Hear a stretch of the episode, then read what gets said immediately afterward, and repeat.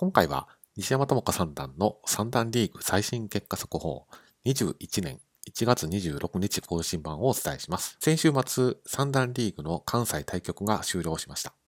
西山智香三段の対局はありませんでしたが、全員12局を消化したことになります。トップが引き続き走っているのか、混戦なのか気になるところですので、今回まとめています。まずこちらは西山智香三段の成績です。これまで5勝3敗で10局をクリアしましたけれども、第11戦、第12戦を1勝1敗でしのぎ、8勝4敗、6割6分7厘で後半6局を迎えるという展開になっています。残りの対戦相手はこちらの通りで、こちらについては後ほど紹介をいたします。次に商談争いのまとめです。結論を先に申し上げると、非常に大混戦になっています。一生の間に8人がひしめき合っているという凄まじい混戦となっています。まあ、きっかけはトップを走っていた三田三段が2連敗。同じく2位につけていた横山三段も2連敗。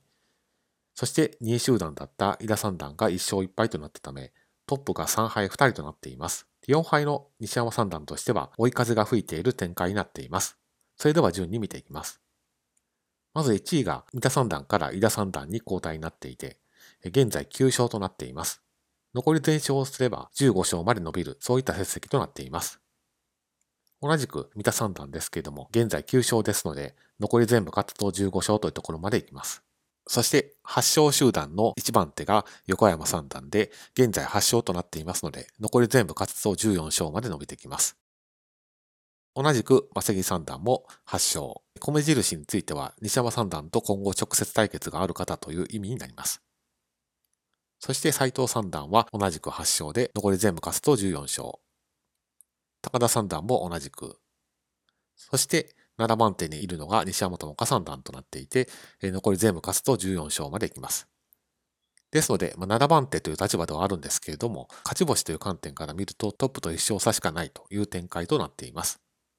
そして河村三段も同じく8勝となっています。ですので、まあ、1勝の間にこの8人がひしめき合うということは、一つ負けるとかなり順番が後ろに落ちてしまってかなりきつい展開になり得るということを示しています。一方で、まだ残り6局を残している段階でトップが3敗になったということは、まあ、商談ボーダーが14勝4敗から、まあ、展開によっては12勝6敗あたりまで下がってくる可能性も考えられます。こちらは先日紹介差し上げた残りの対戦相手の今期の成績と過去の対戦成績をまとめています。